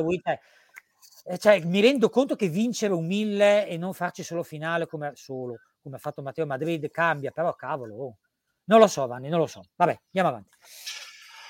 Allora, è vero che è una, è una TP 250 e non un 1000, però che peccato vedere il campo di patate, patate così a Stoccarda. Sì, effettivamente Lorenzo Tomati severa, anche perché Stoccarda, a secondo le voci di corridoio, potrebbe essere il torneo più papabile a diventare 1000, nonostante ci siano altre 2500, però a Stoccarda ci sono un bel po' di aziende. Insomma, diciamo, c'è la, c'è la Mercedes, c'è Boss, insomma molto più probabile che sia Stoccarda a tirar su i soldi per diventare mille che non gli altri due. Mm. Detta come va mm. detta. Cosmo Nittoli chiede cosa pensiamo di quello che ha detto il filosofo Martin, eh, che è il ciclista che ha avanzato certo. dubbi sulle pratiche di, eh, di, Nadal. Abbiamo detto prima, eh, insomma, ciclismo purtroppo per lui ha problemi di credibilità che sarà difficile sanare in questa generazione, però eh, il, conce- il, suo concetto è un concetto comunque valido. La pratica di Nadal, dal punto di vista etico, è, è quantomeno borderline. Eh sì. Lello Buonavita, anche a me non è piaciuto quello che ha fatto Nadal a Parigi, ma secondo voi non è l'effetto del progresso tecnico-scientifico? No, perché non è che, se è possibile non è obbligatorio. Eh certo. Cioè non è che se per una cosa può essere fatta bisogna farla. Cioè, eh, io continuo a parlare di lungo periodo, sono... voglio dire, queste sono cure anche nuove, io non sono un medico, noi non possiamo dare valutazioni di questo tipo qua. Se i medici che seguono Nadal gli hanno giurato che la situazione non peggiora, dobbiamo fidarci di quello che lui ci riferisce, che gli abbiano detto i suoi medici. Certo che se cominciamo ad addormentare arti per giocarci sopra senza sentire dolore e la grande speranza è riuscire a farlo in modo definitivo, cioè che la fase successiva cos'è? L'amputazione, ti metti il piede di metallo come Pistorius, così salti più in alto quando fai il servizio. Perché, cioè, no, scusa un attimo. Nel momento, nel momento in cui tu dici cazzo, ho una, ho una, condizione cronica al piede che non mi permette di, allora lo addormento, la fase successiva è tagliatelo, mettetelo di plastica. Perché veramente cioè, se vai oltre si arriva a quello. Io, io sì, allora, ecco. ci, sono delle, ci sono delle giurisdizioni nelle quali è possibile di fatto scegliere il sesso del nascituro. Eh, Ora, che il fatto che sia possibile... Brividi, eh? Il fatto che sia... E, e, non soltanto il sesso. Cioè, eh. ci sono purtroppo una serie di, di parametri che si possono scegliere. Eh, il fatto che sia possibile non vuol dire che è obbligatorio. Ok? Mm. Quindi... Allora, eh, Maurizio Canepa Canepa eh, parla ancora della, delle esternazioni di Martin eh, sulle, sulle, pratiche di Nadal, abbiamo detto, abbiamo parlato diverse volte, quindi insomma, la situazione è quella. Messaggio sbagliato, dice Luca Rigori, veramente è stato, dato, è stato lo stesso Rafa a dire che l'ha fatto per questo torneo ma non andrebbe avanti così. Eh, vabbè, no, però, lui, cioè... lui, ha detto che quello che sta facendo adesso è un trattamento che otterrebbe l'effetto permanente di quello che lui fa con le infiltrazioni sì. durante tutto il torneo, quindi in realtà lui continua esattamente così, solo che spera di farlo senza doversi più siringare che cosa fastidiosa, dolorosa e immagino anche insomma non banale per il fisico, cioè per cui, caro Luca, io non lo so, ripeto, qua stiamo parlando di uno che dice mi fa male il piede, è cronico, non riesco, eh, lo addormento per sempre. Oltretutto, da questo Dica. punto di vista, eh. da questo punto di vista, durante il torneo, cioè, la, la, la, tutti noi sappiamo che l'anestesia dura un certo numero di ore. Cioè, e lui ha detto 7-8, 7-8, lui ha detto okay. la siringata ma, 7 ore, insomma. Ho capito, ma cioè, i suoi smutandamenti vari non facevano correre il cronometro? Perché, no, cioè... no, eh, insomma, 7-8 ore, cioè, non esiste una partita che dura 8 ore, per cui se ti dicono... Ma, no, sì, ma, no, sì, ma non è che si siringa prima di entrare in campo, lui si siringa prima di scaldarsi, quindi cioè, è una... Non lo so, no. eh, io ragionerei su questa, su questa cosa. Certo che vedere il neo numero uno del mondo perde contro uno sconosciuto mi lascia perplesso sulla qualità del tennis maschile attuale. Eh, mi sembra di sentire parlare i, i detrattori del tennis femminile. No, no, eh, ragazzi, Medvedev è entrato nella, nella, fase don't give a fuck tipo a metà primo set e quando lui fa così è così, punto. A lui, cioè, che, che devi fare Guido? Che poi dai, cioè, c'è sempre questo discorso qua, se vincono sempre gli stessi che palle, se ogni tanto c'è qualche sorpresa, eh ma loro sono scarsi, raga, mettetevi d'accordo con voi stessi, sì, a me piacciono le sorprese. Matteo in questa lunga estate ci farà emozionare, secondo Luigi Galducci, speriamo. Mago Beh, Gabriel speriamo che, sono... come ha fatto la, la, la, scorsa, almeno, speriamo. Sì, chiede se ci sono novità sulle condizioni di salute di Sinner. Vedete, non credete che una maggiore trasparenza comunicativa sull'infortunio di Parigi, sul risultato degli esami fatti nei giorni successivi sarebbe stato meglio anche per lui? No. Ragazzi, eh, non ha nessun dovere nel comunicare il, il suo stato clinico perché esistono leggi sulla privacy perché per un sacco di motivi. Davvero, eh, no. Cioè, se non è come il, il, il, presidente della Repubblica, che, il presidente americano che deve mettere su internet la propria dichiarazione dei redditi. Cioè, non è che Sinner debba mettere i suoi esami del sangue sul, sul sito yannicksinner.com. Davvero, no.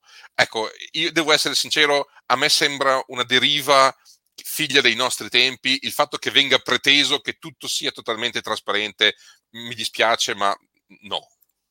Cioè, c'è un limite anche a, ah, beh, alla, beh, alla, trasparenza. Adesso, adesso, noi abbiamo preso l'amico Mago Gabriel che adoriamo, è uno dei nostri ascoltatori più di vecchia data e ti usiamo come esempio, però effettivamente, ma pensate anche al rapporto con chi fa comunicazione.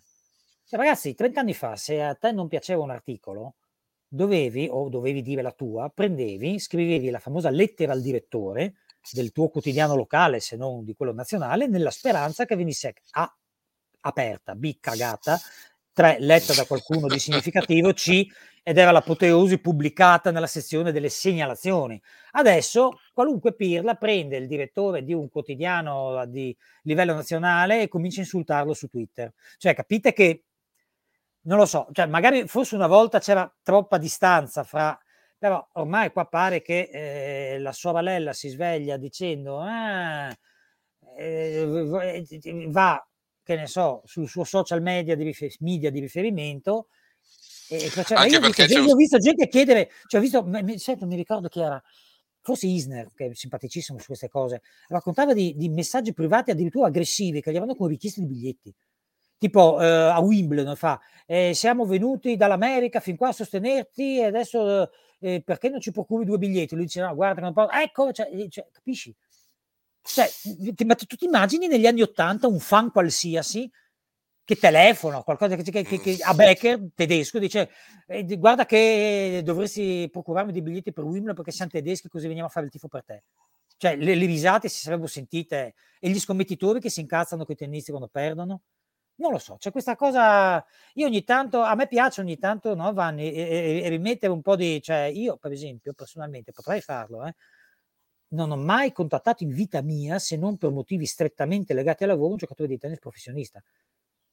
Cioè, può esserci, non so, il buon compleanno, come stai, Sì. complimenti, come con Vincenzo Santopade, Berrettini, siamo amici da anni e tutto, ma io non mi sognerei mai, se non è per un motivo legato al lavoro come era quando era con Lotto o adesso, cioè, cioè che prendo il telefono, posso prendere il telefono e chiamare Matteo Berrettini adesso, ma non lo faccio. Perché? Cioè, capisci cosa intendo? Cioè, è, è per tutto normale. Cioè, ormai la gente si mette sui social, va sul profilo Twitter di uno e gli dice lui su boh, non lo so.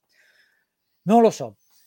E, e figurarsi quando si parla appunto di, di- di- di- di- di- di discorsi sanitari e tutto, non lo so. No, io, eh, io Ah, abbia- adesso eh, ma magari- dici Vanni che con questa esplosione dei social media il, eh, il mondo ha collettivamente perso la meravigliosa virtù e capacità di farsi un po' i cazzi propri? No, non è- io credo che semplicemente ci sia un sacco di gente che non riesce a gestire que- questo, questo immenso potere. Cioè, il, il fa- il fatto, questa, questa il fatto che si possa parlare con chiunque, si possa esprimere la propria opinione su Comunque c'è una cosa. possibilità di contatto con chiunque, anche magari non, non diretta. Eh, No, cioè, quello, che, quello che ho detto anche prima, se è possibile, non è obbligatorio. È quello che dico anche a tanti commentatori. Se non, vole- se non avete niente da dire, state zitti. Di solito è, bello, di solito è meglio. Ok, Comunque, Eh sì, sì, andiamo beh, avanti. non mi- beh, è giusto, chiudiamo questa cosa perché carina, ehm, milioni di anni fa, all'epoca dei primi forum, Usenet, AOL Services, MySpace, sto parlando della preistoria di internet, ci fu chi scrisse chi, proprio questa cosa qua perché nacque la famosa, eh, uno che, quello, quello che è diventato diciamo il paradigma di questo che stavi dicendo tu adesso, il commentare tanto per commentare. Quando qualcuno apriva un thread di quelli significativi, c'erano quelli che commentavano dicendo primo, first. Hai presente? Ti ricordi la moda di quelli che poi arrivava i thread importanti nei forum seguiti su argomenti scottanti, arrivavano che ne so a 3000 interazioni, c'era uno che aveva scritto first.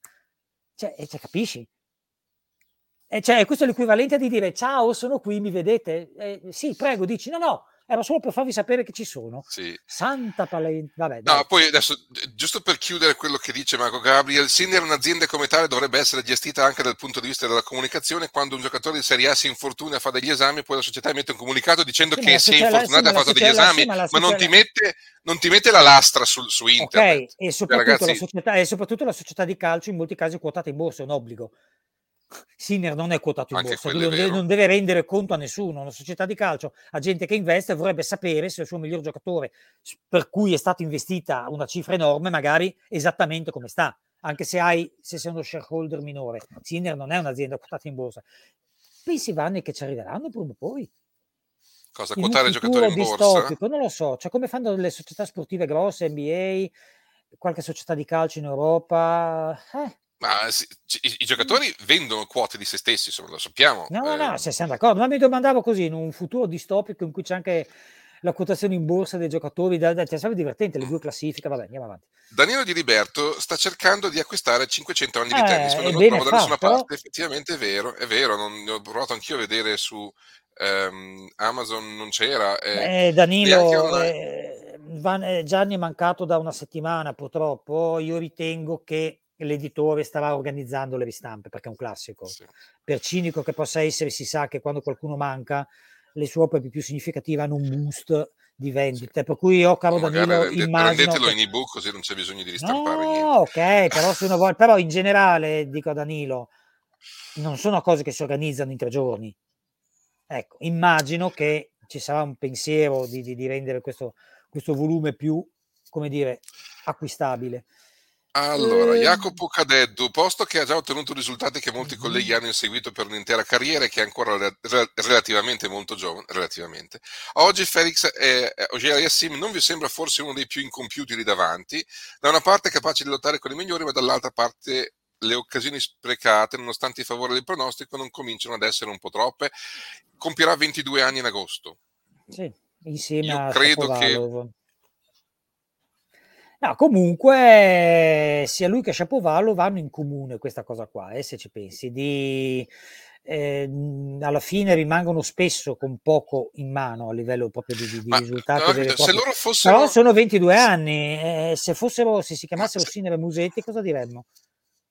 se loro fossero cresciuti in maniera più graduale, cioè se non avessero raggiunto i risultati che hanno raggiunto a 19 anni, Vabbè, io sono, io sono convinto avrebbero che, vissuto, guarda, sono convinto che alla vissuto... Sì, maledica, eh, alla Sim e Shapovalov, secondo me maledicono quella semifinale a Miami e quella finale in ma Canada, insomma, o meglio, eh, eh sì, però sono tre anni che gli rompono le palle perché non sei ancora top 5, perché non hai ancora vinto uno slam. Eh, Cioè, Ma vabbè, insomma, adesso ragazzi, io da- dal suo punto di vista io non credo che sia quello il problema, anche perché quando arrivò, arrivò nei quarti di finale al primo challenger a 14 anni, insomma, lì qualcosa si era già nasato, che no, no, forse... certo, certo, però eh, sono, sono due che aspettiamoli, ragazzi, aspettiamo anche loro. Parlo per i canadesi qua. Guido Boni, Roger ha dichiarato che giocherà nel 2023, calcolando che Roswell ha vinto tornei fino a 44 anni, è ipotizzabile che anche Federer possa essere ancora competitivo per vincere qualche torneo, non lo sappiamo, eh, Roswell giocava un altro sport, insomma, chiamiamo le cose come stanno, insomma, era, era un altro tennis molto meno fisico, eh, molto Non meno so, non lo so, non impegnativo, so, però non sappiamo, non non sappiamo lo come starà, non Sì, ma ormai con. Federer abbiamo rinunciato a fare ipotesi, aspettiamo solo di rivederlo. Non possono allontanare Roland Garros e Wimbledon, ho sempre pensato che fossero troppo vicini in termini di date, eh, però, eh, però è- bisogna se vedere... vuoi, se vuoi fa- se- allora, non puoi andare avanti per il discorso che non puoi giocare sull'erba il 20 luglio in Inghilterra.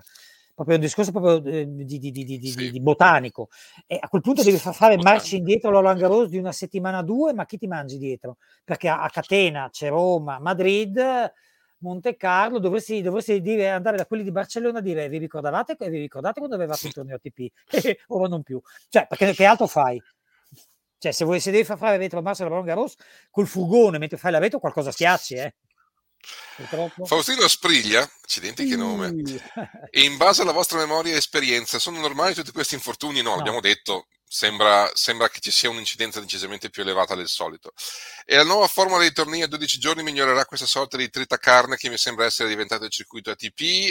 Riguardo invece al falco a Stoccarda, il fatto che sembra aver preso delle cantonate collegate alla società che ha prodotto le riprese no, video di usano qualità altre indecente. di- telecamere. No, sono altre No, sono telecamere. altre telecamere quelle Faustino. Comunque sì, siamo molto preoccupati. C'è stato un momento, cioè, c'è stato un momento.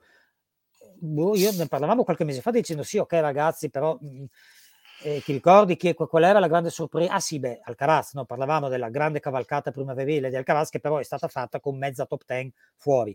Ma non è che la cosa stia migliorando, cioè rientra uno, esce un altro. Cioè adesso è rientrato Bertino, è uscito Zverev. Cioè nel senso, eh, raga, qua cioè, continuiamo ad avere mezza top 10.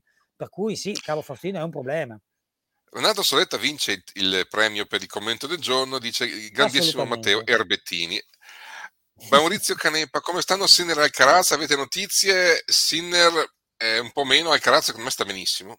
Almeno, secondo me il problema era, Però con era questa rinuncia al. Queens, boh, dici che siano, abbiano, uff, sai, eh, cioè il fatto che non dia punti Wimbledon cambia. Eh.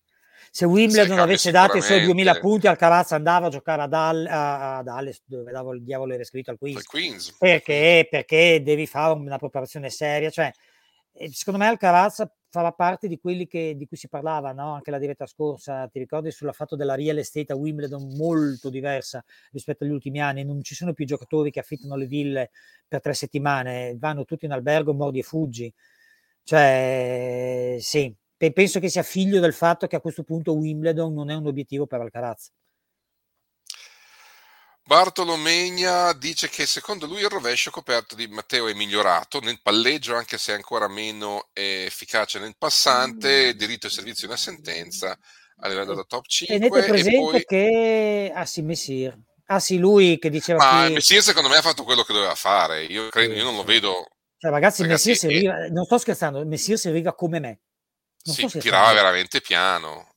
Oh, Eh, poi è chiaro che, è chiaro che toccava oh, la palla. a 180 faccio anche 50 anni, eh. Oh, no, adesso, a parte gli scherzi, davvero Messir aveva un servizio, insomma, eh, co- con le racchette di adesso l'avrebbero cancellato dal campo. Eh, Bartolo, sul discorso rovescio di Matteo, sempre lì siamo, l'erba aiuta, Pensate al dritto di Edberg, che diventava improvvisamente un colpo quasi decente a Wimbledon.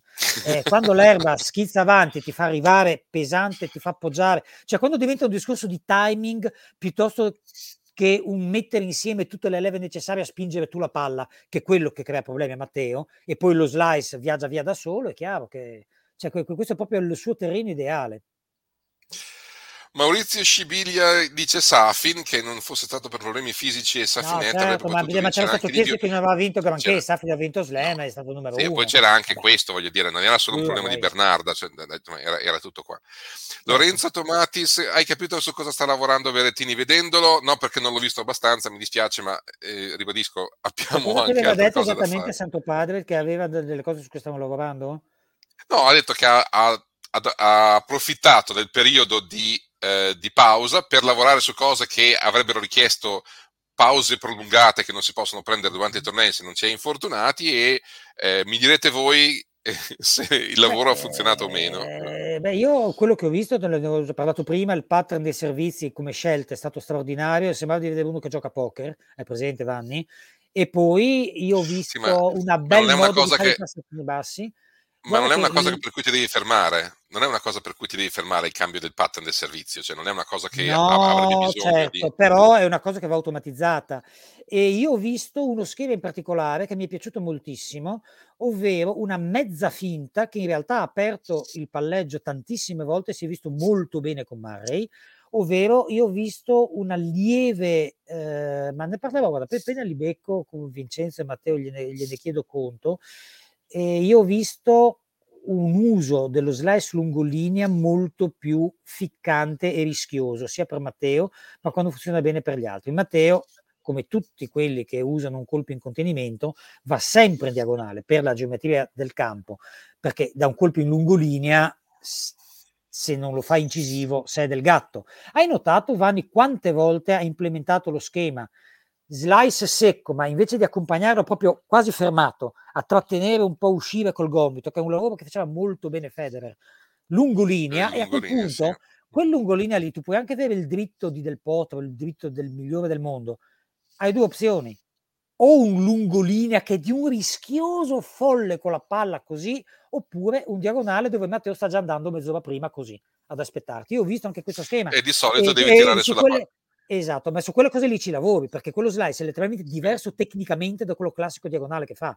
E ne ho visti tanti, eh, proprio lo vedi entrare, lui è perfetto, sempre con la, col quadrato, braccio, bacchetta e tutto, invece di fare il classico op, lo vedi fare tum, quasi a che è un movimento anche abbastanza simile a quello che usi per trattenere la palla corta. È fantastico. Penso che siano queste le cose. Cioè, io l'ho visto, ti dico, ho visto un servizio che letteralmente diventa un enigma irrisolvibile per chi risponde, e queste due o tre cosette, e sai, una volta che ti ha cambiata l'inerzia dello scambio, Berrettini ti ammazza, cioè come del potro. Cioè Berrettini, chiunque ci sia di là, meno il miglior Djokovic, il miglior Nadal, ma, ma, ma devono essere belve leggendarie a livello di difesa. Berrettini con due dritti ammazza chiunque, chiunque, punto, come faceva il miglior del potro. William Cerello chiede se Rino Tommasi abbia esternato un commento sulla tragica scomparsa. Tragica. Non è, non è, non è tragica. Cioè, è, è stata una cosa molto triste, ovviamente, perché la vita va avanti. Però, ma... Non è stato un, un incidente, poi aveva, aveva, comunque 91 anni, quindi insomma era, era, nell'ordine naturale delle cose che prima o poi eh, la sua vita arrivasse alla fine. Eh, no, eh, non ha detto nulla Beh, no, mi hanno detto lui, che lui vive in modo molto riservato adesso. Lui vive mi hanno detto che si è messo a piangere, però eh vabbè, insomma, comunque non credo che ci sia molto altro da dire. Sì, sono Mango Gabriel. È, è, triste che il tempo passi, ma non possiamo farci nulla. Due parole sull'ennesima sciagura tattica oh, Giorgio di settimana scorsa. Mago, per però ci okay. fai del male. Stavamo facendo una diretta intera senza nominare la sciagurata Camila e la tiri fuori tu. Eh, Guarda, eh, il tuo commento, Mago Gabriel, è corretto dalla prima all'ultima virgola, possiamo solo sottolinearlo. Eh, sì, Camila non è mai stata una in grado di capire che qualche volta conviene tenere, specialmente se non sei particolarmente in palla. Eh, però, eh, che devi fare? Allora, eh, ci ricorda che la base nel 64, quindi ha 58 anni, certo. Se si può squalificare una persona per ematocrito troppo alto per proteggerne la salute, non si dovrebbe fare lo stesso per la situazione di Nadal? No, beh, beh, l'ematocrito è, è comunque un, un, un, valore oggettivo. Nadal, perché? Cioè, quale sarebbe il, il, il limite da oltrepassare per... E poi si può fare tutto, però di fatto le regole vengono stabilite da, da, da un'entità e, e, quello che ha fatto Nadal non viola nessuna di queste regole, quindi alla fine della fiera bisogna giocare con le regole che ci sono. Non è che poi mm. possiamo cambiare le regole a, a, a, in maniera retroattiva, insomma, questo non, non, mm. non, non, è valido. Ken ha ripreso ad allenarsi, sì, Luca Padalino, immagino tornerà per la stagione sul cemento americano, speriamo. Cosa vi aspettate dalla sua carriera? Non lo so. Eh, perché non vorrei Ostapenko 2. Non vorrei Ostapenko 2. Già stiamo rischiando con Raducano e Fernandez. DJ ah, chiama Italia, ok, no? con Linus e Nicola, va bene, grazie Marco Gabriel che ci eh, educa sul panorama radio italiano. Antonio. Pessagno, siete i top, grazie. Uh, grazie. Ricordo una finale a squadra a Genova dove Berrettini giocava, ha vinto e non destava entusiasmo. Parlando con qualcuno di loro mi dissero sì, però vince sempre. Eh, eh, Matteo a livello di testa e l'applicazione, eh, ma anche eh, so, Gilbert era uno che giocava così così, no, no, ma... però era uno che quando poteva vincere la partita la vinceva. Guarda, Antonio, siamo d'accordissimo. E, d'altronde è qua che parte la vittoria di una partita di tennis. Gabri Ciampa vuole fare il tuo agente, ti dice che saresti un ottimo coach di, di un giocatore di primo mm, piano. Eh, ci, vuole, ci vuole esperienza internazionale. Io mm, sono più un appassionato di tecnica pura. Però, per l'amor di Dio, io qualche volta ne parlavo anche con gente dell'ambiente, qualcuno mi ha anche chiesto, ma come lo vedresti quello? Ma sa, si sono pur parlé, ragazzi, sono, sono mestieri che non si improvvisano. Io sono un maestro di tennis di provincia e ti posso fare un, scrivere un trattato a memoria sulle impugnature del rovescio a due mani perché sono appassionato di tecnica.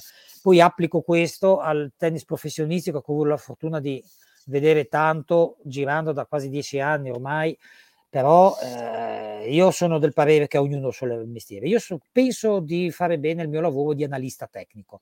Dopodiché, se qualcuno vuole prendere le mie analisi tecniche e applicarle alla gestione di un giocatore, ben venga. Ma non, cosa vuoi che dica io dove, dove, a Matteo Berettini dove fare il servizio? Eh, però diciamo che penso di avere gli strumenti a livello di preparazione eh, per, per esempio, accorgermi e analizzare quello che il suo vero allenatore, che è quello bravo che deve fare il suo mestiere, gli dice di fare tutto qua. Vanni. È come se dicesse a Vanni perché non diventi il direttore di un aeroporto. No, no, no, no, io sono più bravo a lamentarmi, ti risponde Vanni. No, okay. Dai.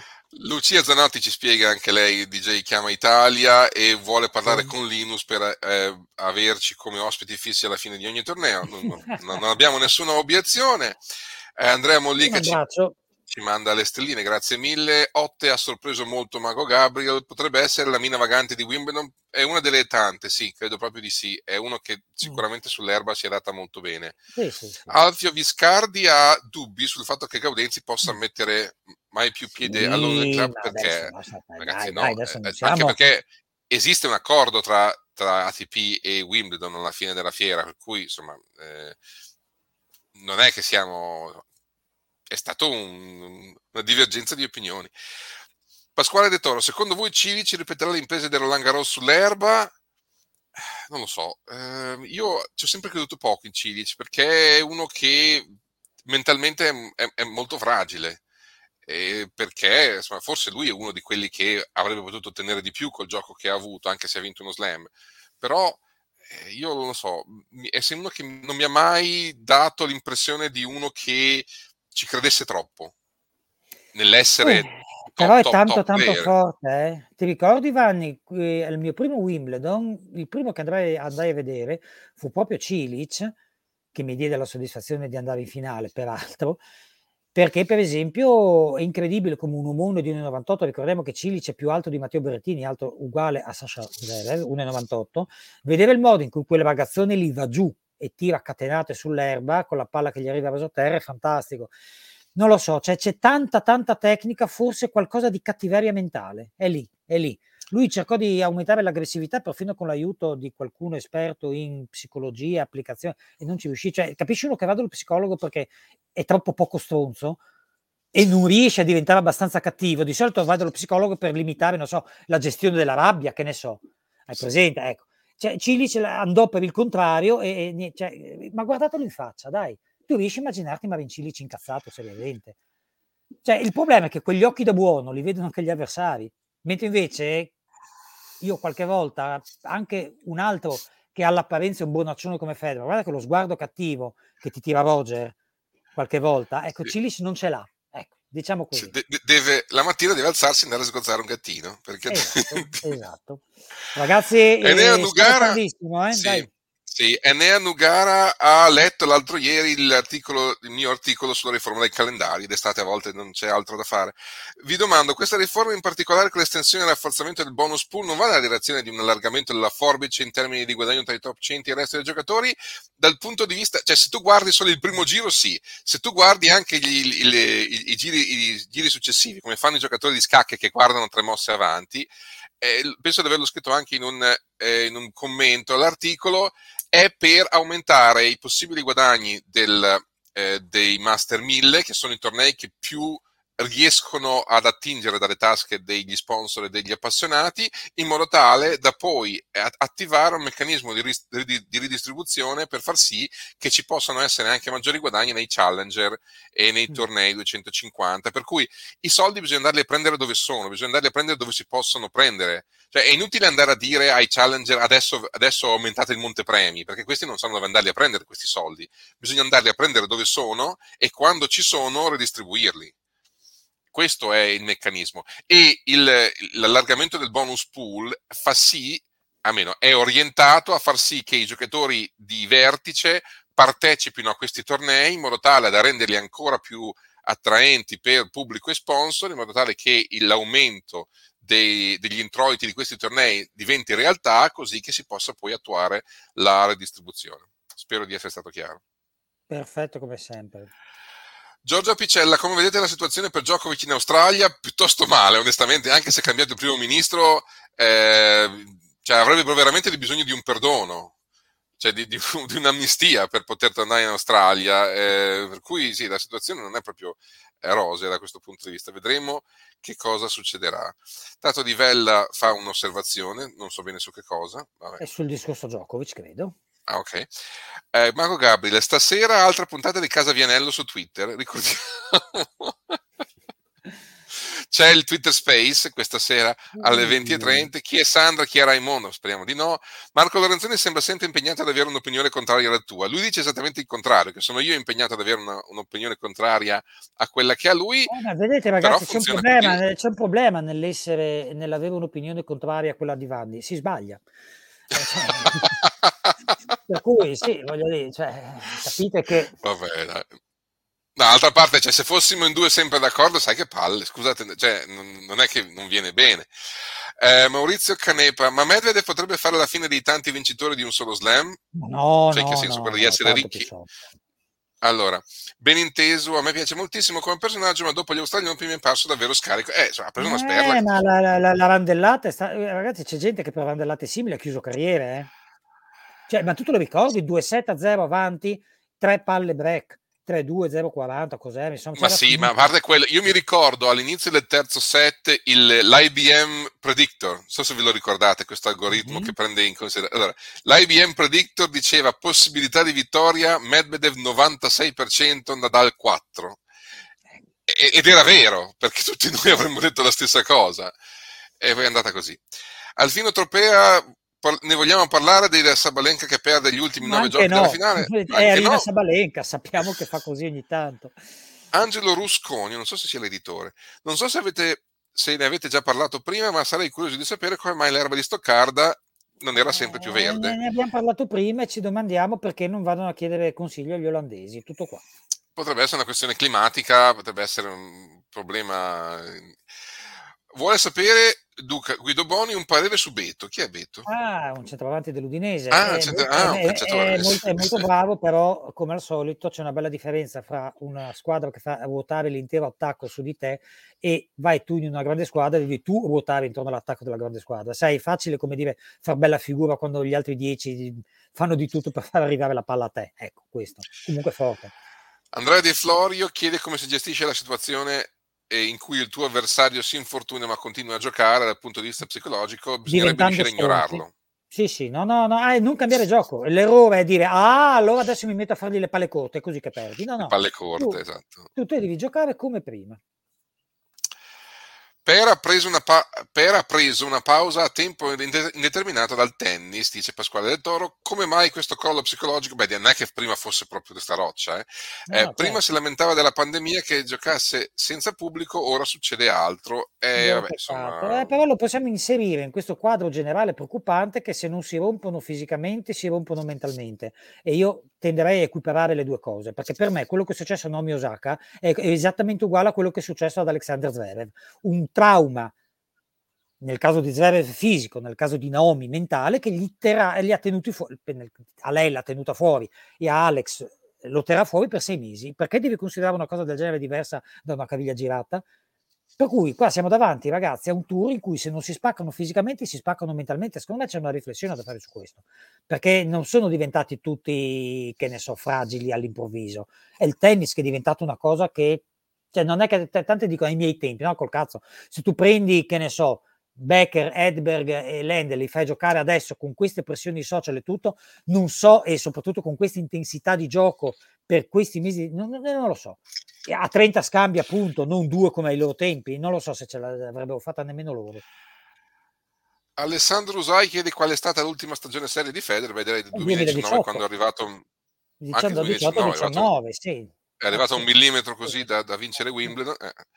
Allora, Marco Gabri e Luca, le squadre italiane di calcio quotate in borsa sono poche in Italia, Juve, Lazio, Roma. Eh, Ciò nonostante tutte le squadre emettono comunicati circa il risultato delle analisi, i tempi di recupero. Sinner ha più follower della tua amata Udinese. Sì, però la mia amata eh. Udinese eh. ha un fatturato che è 18 volte quello di Sinner, ci mancherebbe altro. Mm-hmm. Cioè, no, il discorso Marco è che c'è più gente che... Cioè, mh, per Sinner, eh, Sinner è un'azienda composta da quattro persone compreso il CEO che è lui. Una squadra di calcio è un'azienda composta da centinaia di persone eh, cui, il cui stipendio dipende anche, per esempio, dai risultati della squadra, perché c'è una bella differenza nella gestione di una Serie A rispetto a quella di una Serie B, rispetto a quella che serve per gestire le eventuali partecipazioni a coppe europee. Eh, insomma, diciamo che c'è un po' più di roba in ballo, per cui francamente se Beto, che nominavamo prima il centravanti dell'Udinese, e cade dalle scale in casa, eh, pare- ci sono parecchie centinaia di persone letteralmente il cui lavoro potrebbe marginalmente attraverso la concatenazione delle cause e degli effetti dipendere da come sta il ginocchio di Beto dopo che è caduto dalle scale di casa ed è giusto che glielo dicano. Eh, Sinner, una volta che si siede in cucina con il suo team di cinque persone e dice sto così, è a posto. Cioè, no, Vanni, è un po' quello. Sull'erba anche Sorribe Stormo tira vincenti e questo forse è anche ah, il bello sì. dell'erba. Eh, Alessandro Usai, può essere che i giocatori top abbiano preso la stagione sull'erba un po' alla buona, ma sai, la mancanza dei punti di Wimbledon, eh, la mancanza dei punti di Wimbledon per me sposta molto la, la sposta molto il lago della bilancia sui piazzamenti. Cioè, conta vincere. Se uno vince Wimbledon, che, che, dia i punti o che non li dia, non gliene frega niente. È sempre un titolo di Wimbledon. Arrivare agli ottavi a Wimbledon che non dà punti è bello dal punto di vista economico perché comunque ci sono tanti bei soldi, ma il resto non conta nulla. Cioè, un ottavo di Wimbledon, un ottavo a Wimbledon, un quarto a Wimbledon ti risolve la stagione a livello di punti. Eh, chiedete a Fuciovic. Eh, a livello economico sicuramente molto bello, però non ha effetto, lo stesso effetto duraturo che, ha i, i, che hanno i punti che ti rimangono in classifica per 12 mesi. Per cui, secondo me, il problema è che alla fine questo Wimbledon sarà importante per una persona, forse due. Sì. Gli altri... Fai, fai, fai 5-6, maschi, femmine, doppisti, insomma chi va in fondo. Sì, gli altri ci devono accontentare dei soldi, che va bene, fa lo stesso, cioè possiamo farlo anche noi. Allora, eh, cosa ne pensate della riflessione Eh, posta ne da abbiamo parlato Paolo, abbiamo ci, parlato ci anche sono prima. cose a favore, cose contro, in generale una sensazione di un po' di esagerazione, un po' di preoccupazione c'è. William Cerello, eh, posso chiedere un, ric- un ricordo personale eh, di Clerici, l'abbiamo detto anche la settimana scorsa, io l'ho scritto su Facebook, lui mi disse, mi disse di andare a casa da Wimbledon nel 2014 perché ha detto si vede che non stai bene, effettivamente stavo male, probabilmente se non fossi andato a casa non sarei qui, eh, quindi si prese, si prese appunto la, la- la- la briga di, di- di aiutare questa persona che conosceva anche poco. cui, Sì, vabbè. fantastico. E io il mio è quando si mise lì a scrollare insieme a me la pagina di Ubitennis col mio articolo sul dritto di Ostapenko, in cui lo paragonavo a quello di Steffi Graf per l'uso del gomito e l'impatto un po' ritardato e ovviamente la straordinaria efficacia, e lui era lì, cioè, co- col- si metteva, usava lui la, mh, la freccetta, a lui non piaceva usare la rotellina del mouse, si incasinava, usava la freccetta sul, sulla tastiera ed era lì che scorreva l'articolo leggendolo con attenzione, gu- guardando tutte le foto e tutto, alla fine, ma sai che hai proprio ragione, guarda così così, e poi quando mi chiese di te Stefano Travaglia che non conosceva,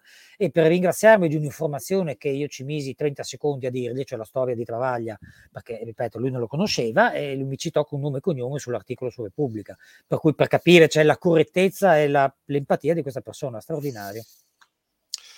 Sara Bazzicalupi ci chiama Fanciulli, io non so quanto tempo Oh, era che che non mi chiamava Fanciullo. Come avete visto Murray, bene, decisamente bene sull'erba, secondo me è uno di, è uno di Sì, quelli che sì. potrebbe fare molto bene a Wimbledon. Ecco, per lui Ma potremmo puntare, Sabalenka, che gliene frega lui della classifica e anche dei soldi se ah, vogliamo, però fare una bella run a Wimbledon a Mari piacerebbe tantissimo. Se continua così non credo rimarrà in top 10 ancora per molto, io credo invece di sì perché a Mm. livello di, di potenza siamo veramente fuori categoria, cioè è un dragster sì, sì. che davvero ha una, ha una cilindrata clamorosa. Cioè per una de- è a una delle Wimbledon? poche che può permettersi di metterne una in campo e una fuori, pertanto quella in campo non torna mai. Paolo Rogora, Sinner per voi gioca a Wimbledon? sa? E chi lo sa? Speriamo di sì, speriamo proprio di sì. Io non, io non credo che non giochi per scelta, secondo me se non gioca è perché non può giocare. Ah beh certo, quello è sicuro. Raffa sta dando fondo a tutte le sue risorse per continuare il suo straordinario anno magico, dice che non gli interessano i record negli slam, ma giudicare da come gioca e dai sacrifici che sta facendo non si direbbe. Per voi eh, Eh, no, non, non gli interessano, cioè a lui interessa vincere quel torneo che sta giocando. Non è una questione di sì. record, non è una questione di numeri, è una questione di No, no, vuole ma eh, vincere. lui è un drogato di agonismo e che il che è Sì, bellissimo. Spero solo che non debba pagarne troppo le conseguenze in futuro, ma sono scelte sue e noi non siamo nessuno per giudicarlo. Mary Star Tomsi ci dice bravi, bravi, bravi. Noi abbraccio, gra- un diciamo grazie, grazie, grazie. E Giovanni Giovanni Vecchi ci riempie di stelline. con queste stelline siamo ricchissimi, andiamo a folleggiare, raga. Si è fatta una certa e noi ci risentiamo Vanni lunedì prossimo, direi, vediamo come è andato il Sì. Queens e poi ci risentiamo da Wimbledon, wow. E Paolo, l'ultima cosa che chiede se gli, ci risulta che anche US Open stiano valutando la possibilità di escludere russi e bielorussi, per ora Sì, non stanno valutando, nulla, non che poi nulla, decidono un altro paio di valutando, maniche. vediamo. Vabbè, faccia diventare anche lo US Open un'esibizione, diventa veramente divertente, eh, perché lì cosa farebbe l'ATP? Lo stesso, io non credo che a Eh, questo punto non infatti, possano più fare marcia indietro. infatti, infatti. Vabbè, vedremo, dai. Speriamo che le cose vadano meglio. In bocca al lupo ai nostri, tutti a vedere Sì, Musetti oggi, perché sinceramente Musetti pubblici vi divertite. Frega un cacchio chi vince a un certo punto, però vi assicuro cos'è alle 4 di pomeriggio, una roba del una genere. cosa del genere. O registratela, quello che volete, rivedetela stasera, però rischiano di essere un paio d'ore di tennis divertenti, no Vecchio? E rischiano, per, il, sì, e- e per il resto, decisamente. il per, e il per il resto vediamo che succede, dai. Grazie mille a tutti per averci seguito e noi ricordiamo tutti i nostri reportage su Ubi Tennis. Abbiamo Paolo Liorito quest'anno, questa, quest'anno, questa settimana al Queens di Londra e comunque eh, daremo conto di tutti i tornei che si disputano in questa settimana, sia a livello ATP sia a livello WTA. Ricordiamo Gaibledon, ricordiamo Mhm. che c'è il, il, il WTA 125 a Gaiba in provincia di Rovigo, ricordiamo c'è anche un challenger molto importante a, non mi ricordo come si chiama quel posto in provincia di Parma, io spererei anche di andare a farci un salto, vediamo Eh, se si non, può. non- non sei lontano, su, su via. No, non sono lontano per nulla. E, e- e poi ci sono anche ovviamente tornei eh, femminili, ci si è spostati da Nottingham a Birmingham e poi c'è il 500 di Berlino. Il, eh, ma, ma, tanto il, noi siamo tutti in attesa del Challenger di Ilqui, dai Vanni, sappiamo che esatto, quello, il, eh, poi cioè. l'importante è il Challenger esatto, di Ilqui. Cioè, e, e, tutto ci porta verso il grande evento dell'estate su erba, ovviamente. Per cui... ok, comunque vabbè, ricordiamo il Materassaro. per chi non capisse importante. queste stupidaggini, Vanni Gibertini stava là quando viveva in Inghilterra. Quindi sì, abitavo che... in Clira e, ecco. il, e il, il il, torneo si disputa nel circolo che era, era, il mio circolo una volta. Comunque, vabbè. Dai. Finiamo così. Grazie, di, grazie ancora di cuore a tutti quanti. L'appuntamento è per la settimana prossima. Da Vanni Gibertini. E Luca Baldessera, un salutone, un abbraccio a tutti. Amplify your career through training and development solutions specifically designed for federal government professionals. From courses to help you attain or retain certification, to individualized coaching services, to programs that hone your leadership skills and business acumen, Management Concepts optimizes your professional development. Online, in person, individually, or groups, it's training that's measurably better. Learn more at managementconcepts.com. That's managementconcepts.com.